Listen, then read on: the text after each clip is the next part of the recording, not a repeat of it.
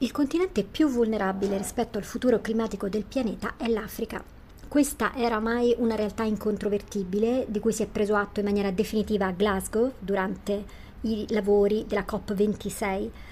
Um, questa presa di coscienza sta costringendo oramai da diversi anni le, le, agenzie delle Nazioni Unite a correre ai ripari nel continente africano per arginare i danni causati dai cambiamenti climatici, il che significa siccità, inondazioni, um, mancanza di, uh, di, raccolti, raccolti molto scarsi, uh, soprattutto fortissimi eh, fenomeni meteo uh, come cicloni, inondazioni, piogge torrenziali che però all'interno di contesti già molto fragili eh, significano distruzione, morte e immigrazione.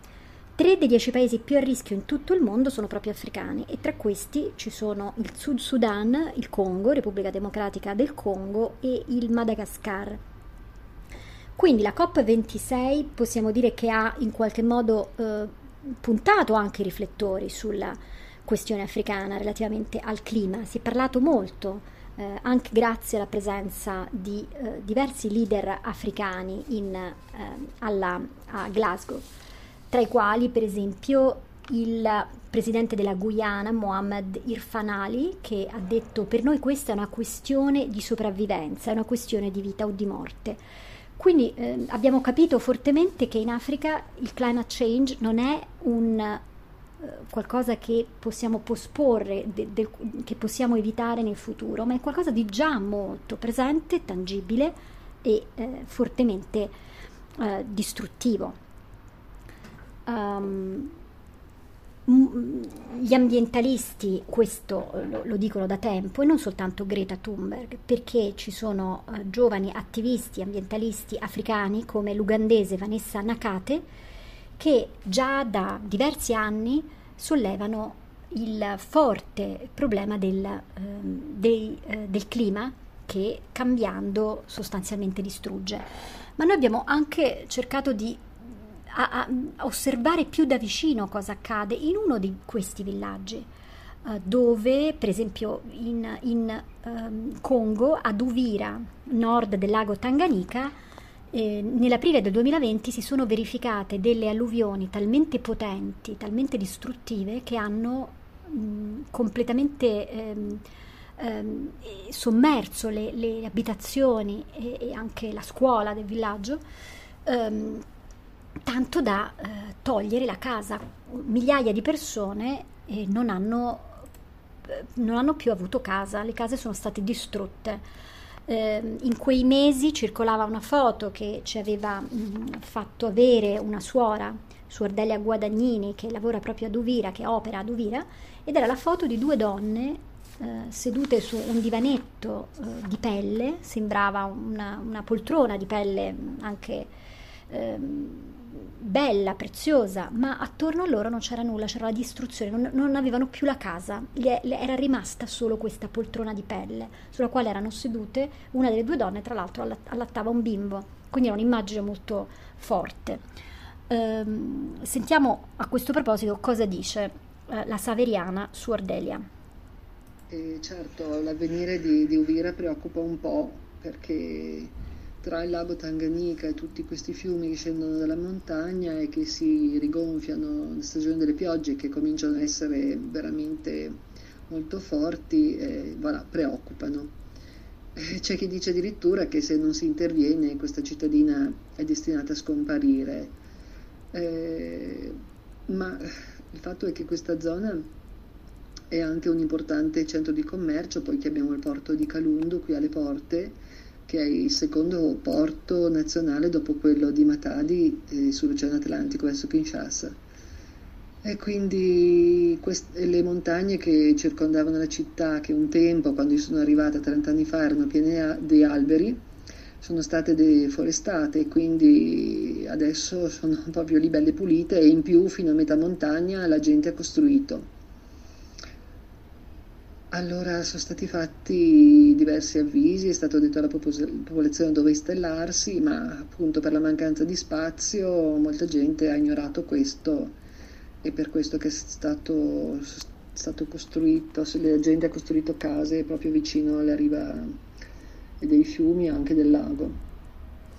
Ecco, quindi una eh, povertà pregressa ha costretto le persone a costruire laddove non era possibile farlo, perché appunto non c'erano proprio le condizioni climatiche già prima e, ehm, e adesso con il peggioramento delle piogge arriva eh, distruzione e arriva eh, insomma la, la fine no, di questi villaggi così precari.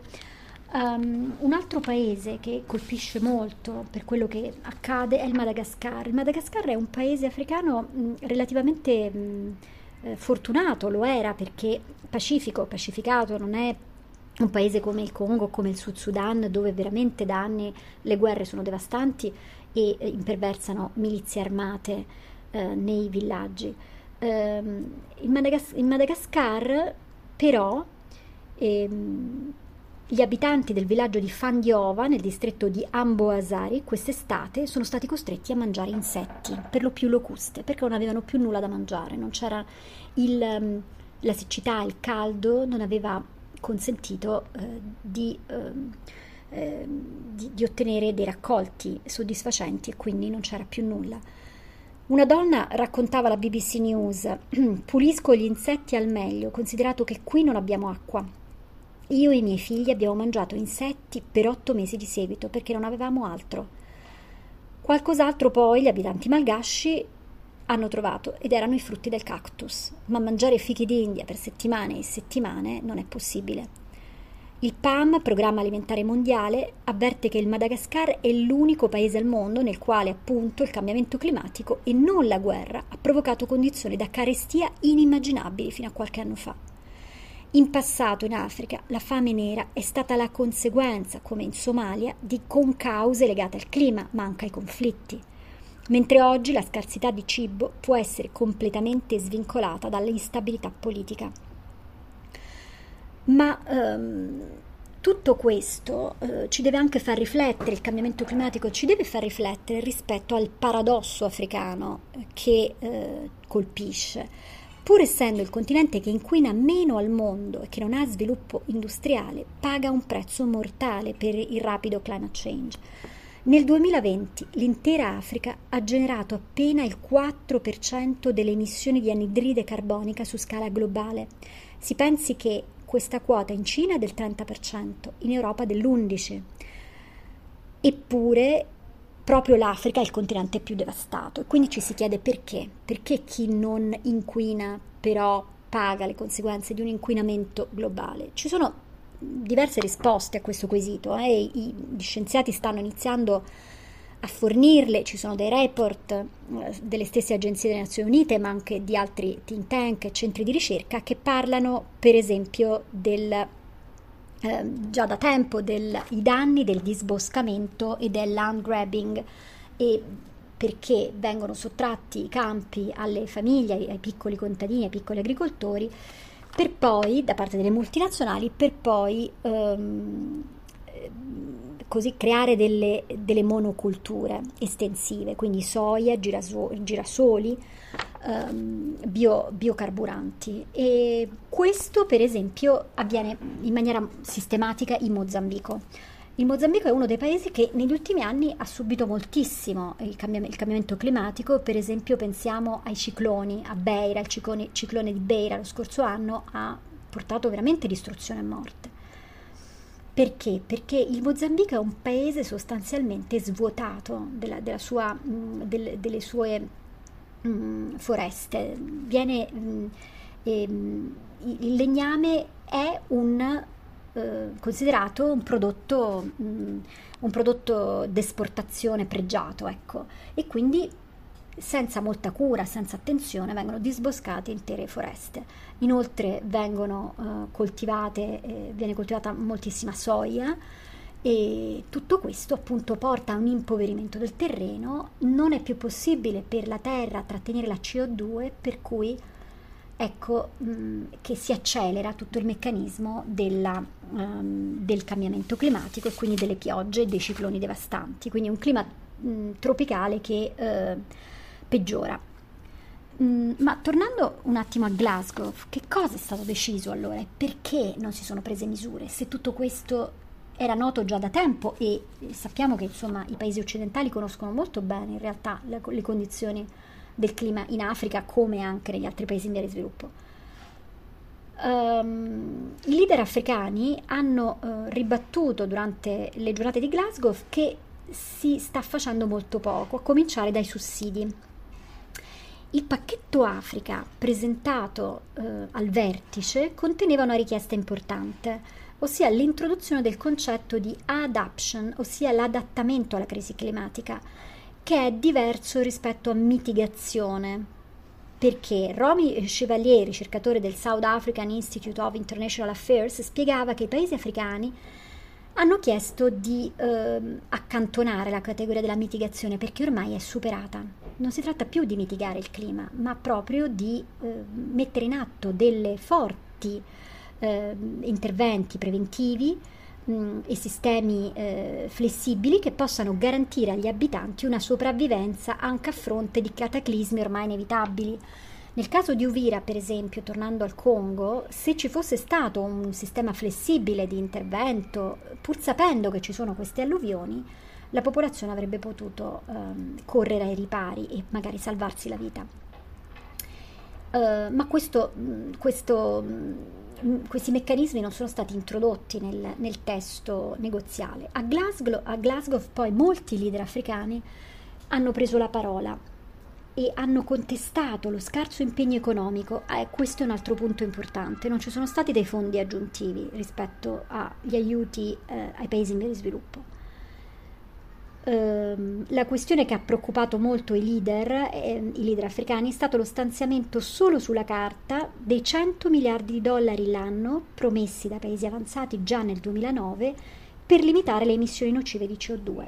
Questi fondi non sono stati ancora del tutto devoluti, cioè quelli del passato COP, COP25, quindi mancano all'appello 20 miliardi di dollari del 2019 e questo l'ha confermato l'OSCE, quindi lo hanno ribadito i leader di Ghana, Guyana e Maldive. Ehm, ascoltiamo ancora un altro eh, estratto dell'intervista a Suor Delia e cerchiamo quindi di capire cos'è che eh, è possibile mm, nell'immediato fare per mm, preservare l'Africa? Boh, la vita delle persone come è cambiata? Eh, sì, stanno più allerta, eh, hanno cercato, molti sono rimasti senza alloggio, hanno cercato di cercare, boh, scusa, cercare tante volte in eh, qualche un'altra casetta in affitto, ecco, qui purtroppo eh, chi aveva mh, qualche casetta in affitto ha alzato molto i prezzi, quindi ci troviamo davanti a una classe sociale di poveri o miserabili eh, che è in difficoltà a pagare mh, l'affitto perché perché effettivamente non ce la fa. E quindi vengono eh, a chiedere aiuto, vanno nelle varie istituzioni a chiedere aiuto e quindi veramente, veramente c'è molta pena. Ecco, Sordalia dice c'è molta pena, chiedono aiuto, non ne ottengono e, e questo in realtà è un problema di tutti, non è un problema solo dei popoli africani, è un problema anche nostro, nella misura in cui anzitutto eh, il, la devastazione in Africa genera eh, migranti eh, climatici, la categoria della migrazione climatica ormai è entrata eh, nella, così nel lessico e quindi eh, questo insomma, pros- prospetterà dei, dei nuovi problemi in futuro.